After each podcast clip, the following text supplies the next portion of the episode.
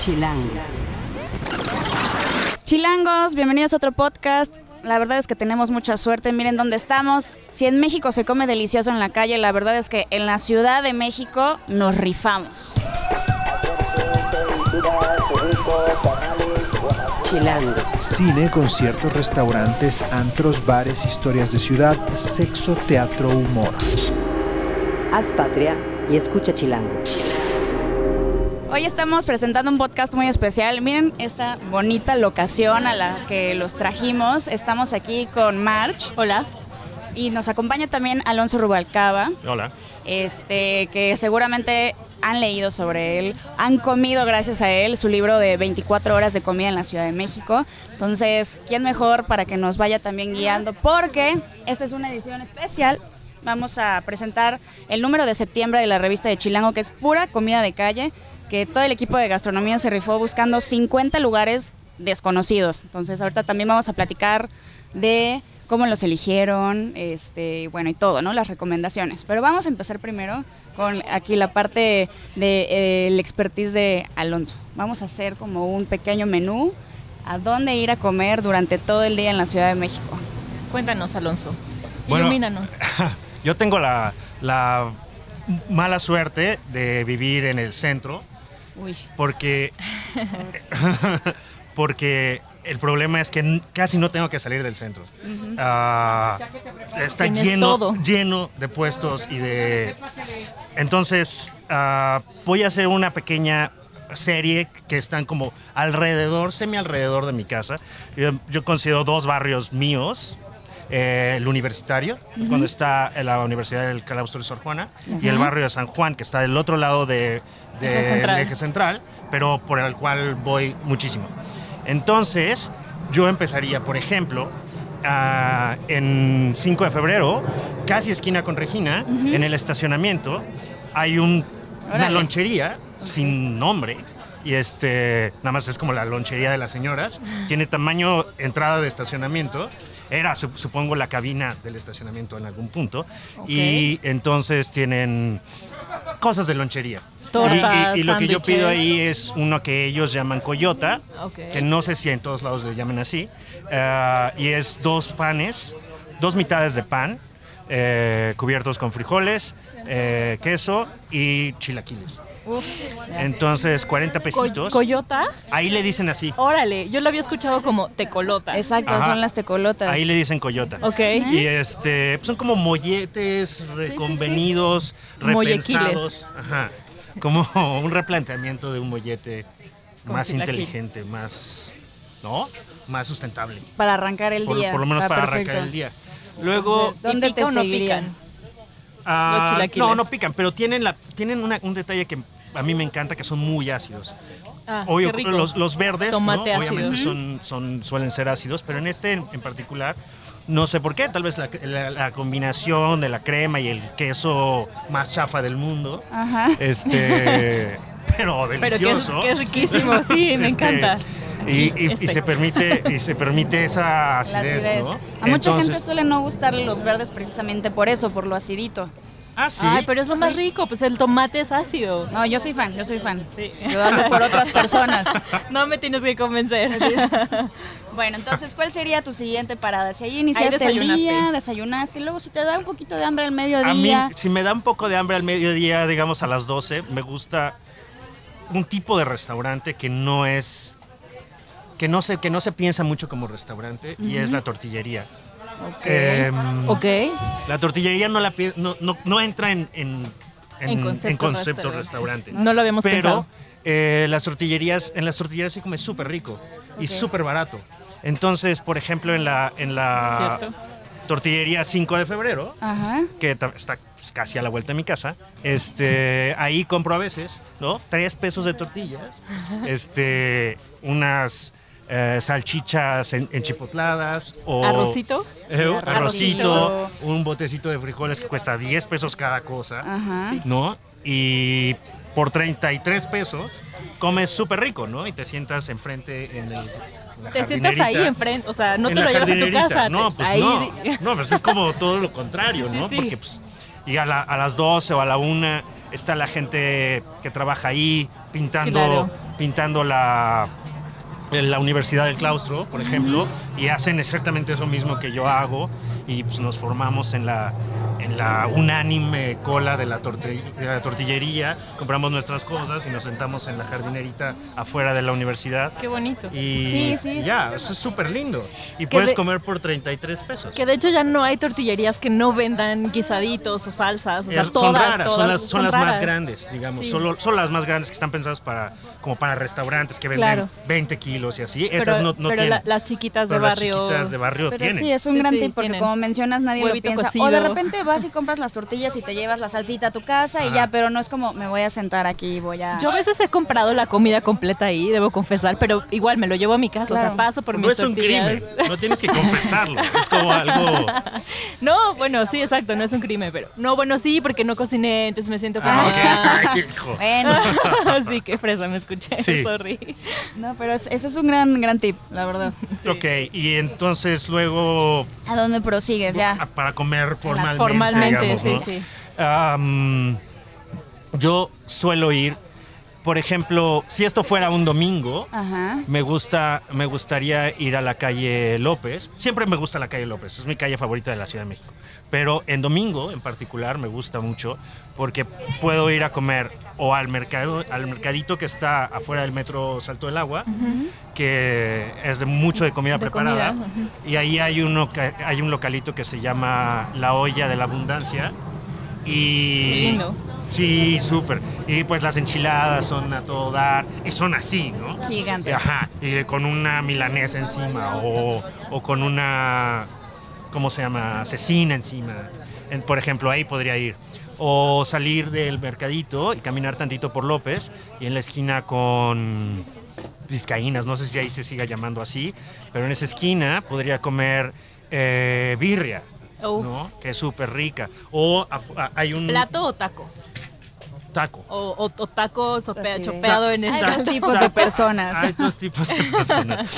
Taco, por cierto, vi unas, unas tacos de birria dorados aquí. No, Sí, no, sí. no sabía que existían, ni El modo. rebaño algún día. sagrado. El rebaño sagrado, algún día. Em, ¿Y a dónde? me gusta esto, perdón. No, bueno, me, me iba ya a brincar al, al siguiente tiempo, como a dónde te irías a lo mejor para el postrecito, el cafecito, ya más para la tarde, o sea, ya, ya después de comer. Esquites, ¿no?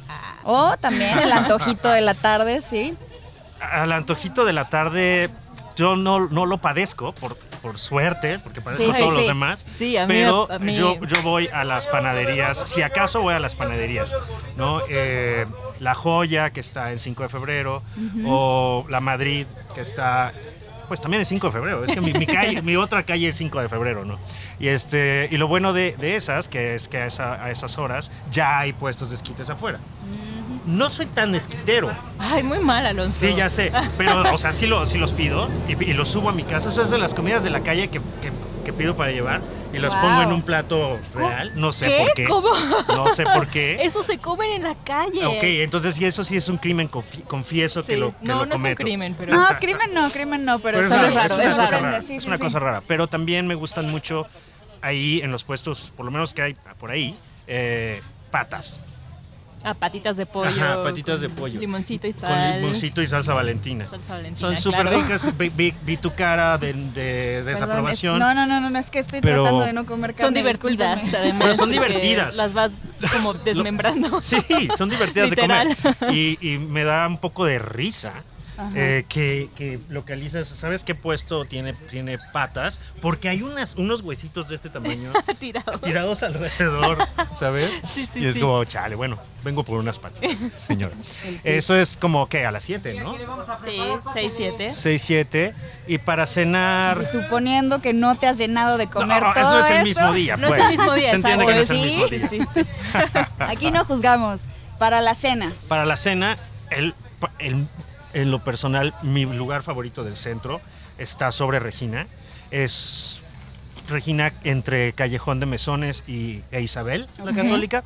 Hay una señora que los días de, de peda saca un anafre y un comal grande y unos cuantos guisados. Esa señora guisa mejor que pues, no sé quién.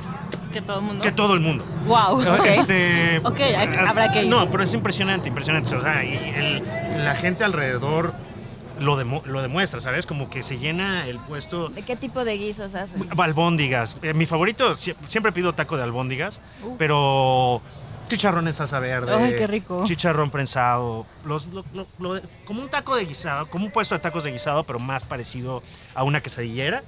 Pero sale en la noche. O Sale en la noche de días de para peda. O sea, Cenar como antes de de irte de jueves. peda. Ajá, como de jueves a Jueves, sábado. sábado. Eso también me parece un poco inusual. Normalmente como que el guisado es de día, ¿no? Para Sí. el desayuno, para el almuerzo, pero como de la Sí, cena es... Hay varios puestos que también hay, este, bueno, yo sí, yo sí ubico varios. Yo ya ubiqué uno cerca de mi casa que paso todos los jueves después de trabajar o lo que sea y ya me echo mi cena y después ya voy a donde sea, fiesta, a dormir, lo que sea. Ya, Pero o sea, sí. cenas y cena, ah, cenas, ¿esa es tu cena? ¿Un, un taco? No, tres. No, dos, Ah, ok, tres, ok. o a lo mejor No, no, un no taco entendí, y una no tostada, no sé. lo Es sea, una pero- visita. Pero es un puestito de tacos de, de guisado suceder. Ya, también. ya, ya, ok, ok, ok. A ver, Es y que por aquí ejemplo... solo yo como un taco. Oye, y si estás a las 5 de la mañana, así un puesto que está abierto 24 horas, o que sea muy, muy nocturno. O sea, a las 5 de la mañana Como, hambre. o puede ser como para saliendo de la fiesta, exacto, que va saliendo 3, 4, por ahí. O sea, ¿qué puedes encontrar en la madrugada? Ah, pues, en la madrugada, eh, lo que más hay pues, en estas Tacos. calles es tacos, evidentemente. Claro. A mí, mm, los que me quedan más cerca, y me da pena porque ya sé que ya todo el mundo los conoce. No es un son- crimen. No es un crimen, No, pero, no. pero sí un poco una vergüenza, un, peque- un pecadillo. Es este, pues es que los cocuyos están casi a Ah, la vuelta bueno, de mi sí. casa. Sí. Y entonces es como, me, me estaría yo mismo negando un, un placer Y son en buenos. nombre de- del hipsterismo. pues, Sí, que no, sí. ni modo, son súper ricos. Sí, son súper ricos. Sí, O sea, en este tipo de casos sí se vale como darse la licencia de, ok, sí, voy a están donde van todos. llenísimos, sí, Aparte sí, es un local tan bonito, es a mí por me encanta. algo. O sea, es- El local es lindo. Está todo, toda la calle a oscuras, porque casi todo está apagado en esa calle y es una lucecita en medio de la oscuridad. Claro, son los Es ojos de los cocuyos, de las Bueno. luciérnagas estas. Exacto. Ok, eso yo no lo sabía. Bueno, no creo que, no sé si ellos lo hayan pensado así, pero pues es una luz que es está una gran encendida en la interpretación. no- eh, Sí. Y si no, miren, aquí se lo estamos Y tiene- regalando. Y tiene, su letrerito que dice tacos. Creo que dice ricos tacos. No, no dice ¿Por qué no tacos. pensamos en eso? Entonces, eh, hablemos de que, cuáles son las señales de que un lugar de la calle está bueno. O sea, si tú no lo conoces, tienes hambre, estás caminando por ahí, de repente ves un puesto, ¿qué te hace ir ahí? O no, o decir como, no, no me da buena espina. Que hay gente. Que hay gente. Que hay Pero- gente. Yo bueno, tengo. en hora pico, ¿no? Porque a lo mejor y te recom- es un buen puesto, pero llegas, pasas a las 12 del día, igual Claro, es no. normal que no es haya normal tanta que gente. todavía no haya, pero. Ya. no sé. Yo tengo un, un ejemplo que es eh, que lo uso mucho porque me parece me parece increíble cómo, cómo ha sucedido. El puesto se llama El Gallo y es de tacos de guisado durante el día. Cierra, se debe cerrar a las 8, no sé.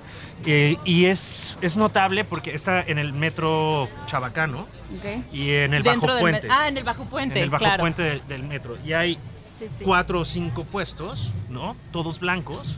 Y en medio está el gallo, ¿no? Y tiene su puesto de acero inoxidable. Porque obviamente ese tipo vende lo que quiera, ¿no? Todos los demás ponemos puestuchos ahí. Y, y- y el gallo tiene su puesto de acero inoxidable. Entonces, de entrada ves eso, ese paisaje, aunque pase en la madrugada y estén todos cerrados, dices, bueno, ese algo, ¿no? Tiene un poquito de nivel. Ajá, tiene un, tiene un nivel. Y luego, cuando todo está vacío, a las 12 o a las 11, el gallo tiene gente, ¿no? O sea, de todos modos. Ah, de tiene todos gente. modos tiene gente. Y cuando todo está lleno, el gallo, o sea, simplemente no hay modo de comprar un pinche taco. Porque está la banda, ¿no? Y hay otra cosa que me parece. que me parece. Ya tienes que estar ahí para, para notarlo, pero el oficio, pues del taquero o de la taquera o de la persona que hace las quesadillas, lo que sea, se nota en un montón de cosas. La velocidad en que sirve. Claro, ¿no? sí, sí. El conocimiento. Lo que uno El llama dominio, ajá, el dominio sea, sí, ya de, las, de las herramientas y el espacio que, de- tiene, que tienes alrededor. sí. Tú cuando platicas con, con chefs o lo que sea y hablas de, de cocineros, dices, trabaja bien. Alguien trabaja bien. Y eso quiere decir, tiene toda la mano, ¿no? Economiza mucho sus movimientos, ¿no? lo hace lo, lo menos posible en el en el eh, lo, lo máximo posible obtiene Claro. en el menor número de movimientos. Claro, yo creo que también que no te ¿no? Abruma, o sea, sabes la- el trabajo que representa, el Ajá, poco tiempo que y lo- el tienes poco tiempo que y tienes. a lo que vas, ¿no? O sea, porque puede, o sea, sí se nota mucho cuando vas a un puesto que a lo mejor es nuevo, que la gente está empezando y como que lo piensan más, lo dudan más. Claro, que- pero no pero- solo si es nuevo, o sea, también creo que tiene que ver con que les gusta lo que están haciendo. Sí, también. O sea, porque pueden llevar años ahí, pero hay mucha gente que, a ver, o sea, poner un puesto en la calle también viene de una necesidad de lo que sea. Entonces hay mucha gente que igual no lo disfruta y también creo que se nota. Digo, yo tengo ah, un puesto en específico que conozco mucho cerca de mi nueva casa, que es un puestito chiquitito de tlacoyos y eh, lo atienden dos personas, eh, un, un señor que se llama Alejandro y su cuñada. Cuando está la cuñada se nota que no, no salen tan buenos, ella está como de, bueno, pues tengo que estar aquí y se tarda mucho y los no salen tan ricos. Y cuando está él, la cosa está lleno el puesto, o sea, no puedes ya ni, o sea, si llegas el domingo a las 12 del día no hay manera, pero también dueño de su espacio, feliz, platica, o sea, está en su momento, es como un show muy bonito de ver y te- llevan años ahí, pero se nota la diferencia entre uno y otro, de el amor por lo y, que hacen. March, de- eh, ¿cuántas historias así o detalles así te topaste cuando hicieron el, el especial de los 50 lugares? Pues 50.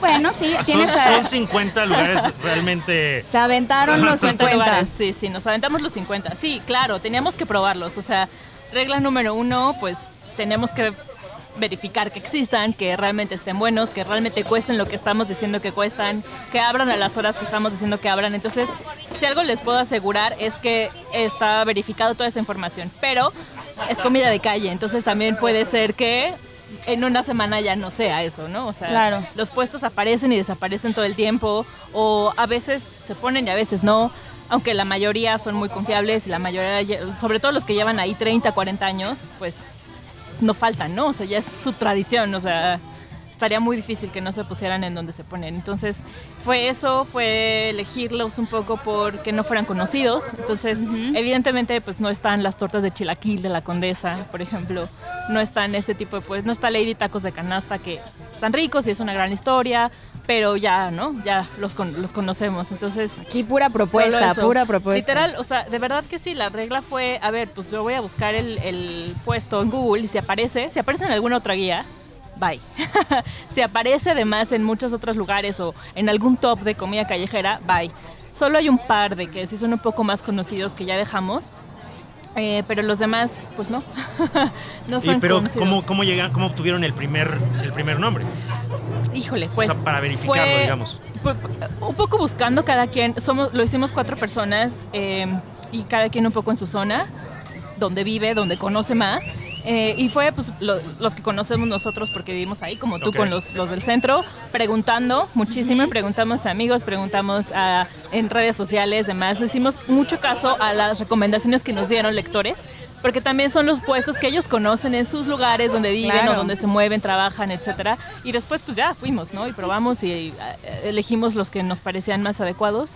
Los dividimos en cinco zonas, norte, sur, este, oeste y el centro. Y también en cuatro tiempos, ¿no? Para desayunar, los que son para comer, los que son para cenar y los que están abiertos las 24 horas. Entonces, eh, sí, y no repetimos, creo que solamente repetimos una colonia, o sea que en realidad sí está muy, muy amplio. O sea, si lo viéramos como en un mapa, sí hay puestos en una gran zona de la ciudad, ¿no? Nos fuimos hasta Xochimilco, Milpalta, Coapa, eh, Santa Fe, este, Tacubaya. Bueno, creo que exageramos tanto que no hay ni uno solo en la Roma. Bien. Bueno, está perfecto. Eso- esa es una zona que ya está más que explorada, ¿no? La verdad es Sí, que... aunque todavía, seguramente habrá Seguro. alguno que Seguro, todavía no, pero, pero bueno, eso es más fácil de explorar. Si tuvieras que recordar como una historia, algo, esta anécdota, algo que viste, una imagen, que dijeras, güey, esto me... No sé, esto me llevo de esta de este reportaje, esta Híjole, es investigación de los que 50. muchísimos, porque además hay, eh, hay algunos perfilitos como de cocineros que se nos parecieron interesantes por, por la historia, por cómo llegaron a vender eh, comida en la calle. Hay una historia que está muy bonita que hizo Paola Alin en, en el norte. Es un puesto que se llama Tamaleando Ando Ajá. y es una abogada que pues tenía su trabajo muy feliz. Eh, renunció porque pues como que ya no quería seguir siendo... eh, no sé, presa del capitalismo. según ella, este, y puso ¿Se su puso a puest- vender? Exacto. No, entonces no, está haciendo al Del revés. godinato podríamos decir, es que me choca ese concepto de godinato, pero bueno, digamos que ya no quería hacer trabajo de oficinista. Como trabajo de Sí, oficina, horario exacto. y así. Y se puso, puso su puesto de tamales y ella está en residencial Zacatenco. Y llega a las 8.40 de la noche más o menos y en media hora ya acabó. O sea, Wow. una hora ya acabó. ¿no? O sea, prácticamente no va a entregar lo que ya vendió. O sea, no va a vender. O sea, es- en- va a entregar sus pedidos y demás. Son tamales pues, de diferentes rellenos, o sea, no son los clásicos. Eh, esa historia está bien padre porque o sea, se hizo tan de sus clientes que, o sea, de verdad, en, un- en una hora hizo el día. Que me parece, me parece increíble, ¿no? Y O sea, todos repensando así. su- mm. Unirse al- a las garras Sí, del sí, sí, capitalismo. hay- hay que- dejarse, dejarse abrazar. Hay que abrir más por sucursales. Hay que...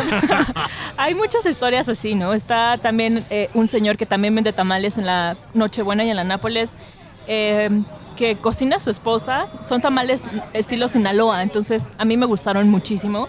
Eh, son además son unos tamales como con poquita masa y mucho Eso, relleno. órale, ¿Cómo son los tamales estilo mucho. Sinaloa? Con carne, eh, con chile colorado, este, tiene aceitunas y tiene como unas cebollitas encurtidas. Está bien, bien bueno. Y te digo, es como una masita muy esponjosita, húmeda, pero poquita. Entonces tiene más carne que masa. Eh, y los hace su esposa, él los vende y realmente se dedican a eso pues para hacer algo. Porque ya están pues, los dos jubilados y demás, viven ahí cerca. Entonces dijeron, bueno, pues hay que hacer algo. Y sacaron, salieron a las calles con su carrito y están deliciosos. Y además aceptan tarjeta. Ay, wow. Cosa que es muy buena para mí que nunca tengo efectivo, pero sí, historias como esas encontramos muchas, como la historia esta de la portada, que es una torta de lengua gigantesca que está en Vallejo. Eh, no la, no la, o sea, no está photoshopeada, realmente así la sirven, ¿no? o sea, que es lo increíble, ¿no? Es una torta de lengua de puerco confitada, o sea, como de carnitas, pero solo lengua. Entonces está muy buena, con aguacate como si no estuviera tan caro. Eh, y es un puestito chiquitito que lleva casi 50 años allí. Y también se hacen unos filones, filones, filones. Y los Bueno, y está en, en el, perdón que te interrumpa, pero está en el número uno. No sé si, no sé si es intencional, porque pues no es este, no era, No. ¿cómo se dice? Orden alfabético. No, no, Pero no. Es, la- es el uno. Pues Entonces me no, en realidad ah, quedamos tengo en que el- ir a esto ya. En realidad está en el 1 porque es la portada, solamente por eso empezamos con ella y se quedó como portada porque pues Porque vean, la foto es impresionante, sí. sí. Sí, no, tenías que ponerla. eh, había muchas fotos muy interesantes, pero esta, bueno, creo que demuestra, eh, representa un poco lo que es la comida callejera en esta ciudad. De hecho, o sea, de- realmente sí son tan desconocidos que a la hora de editar me costó trabajo porque pues buscaba, ¿no? O sea, los puestos en Foursquare o demás para ver que existieran, los que yo no, a los que yo no fui y no, no, no existen, o sea, no los encontré. O sea, sí era una cosa de ir a verificar que, que, que estén. Está bueno. Ah, increíble.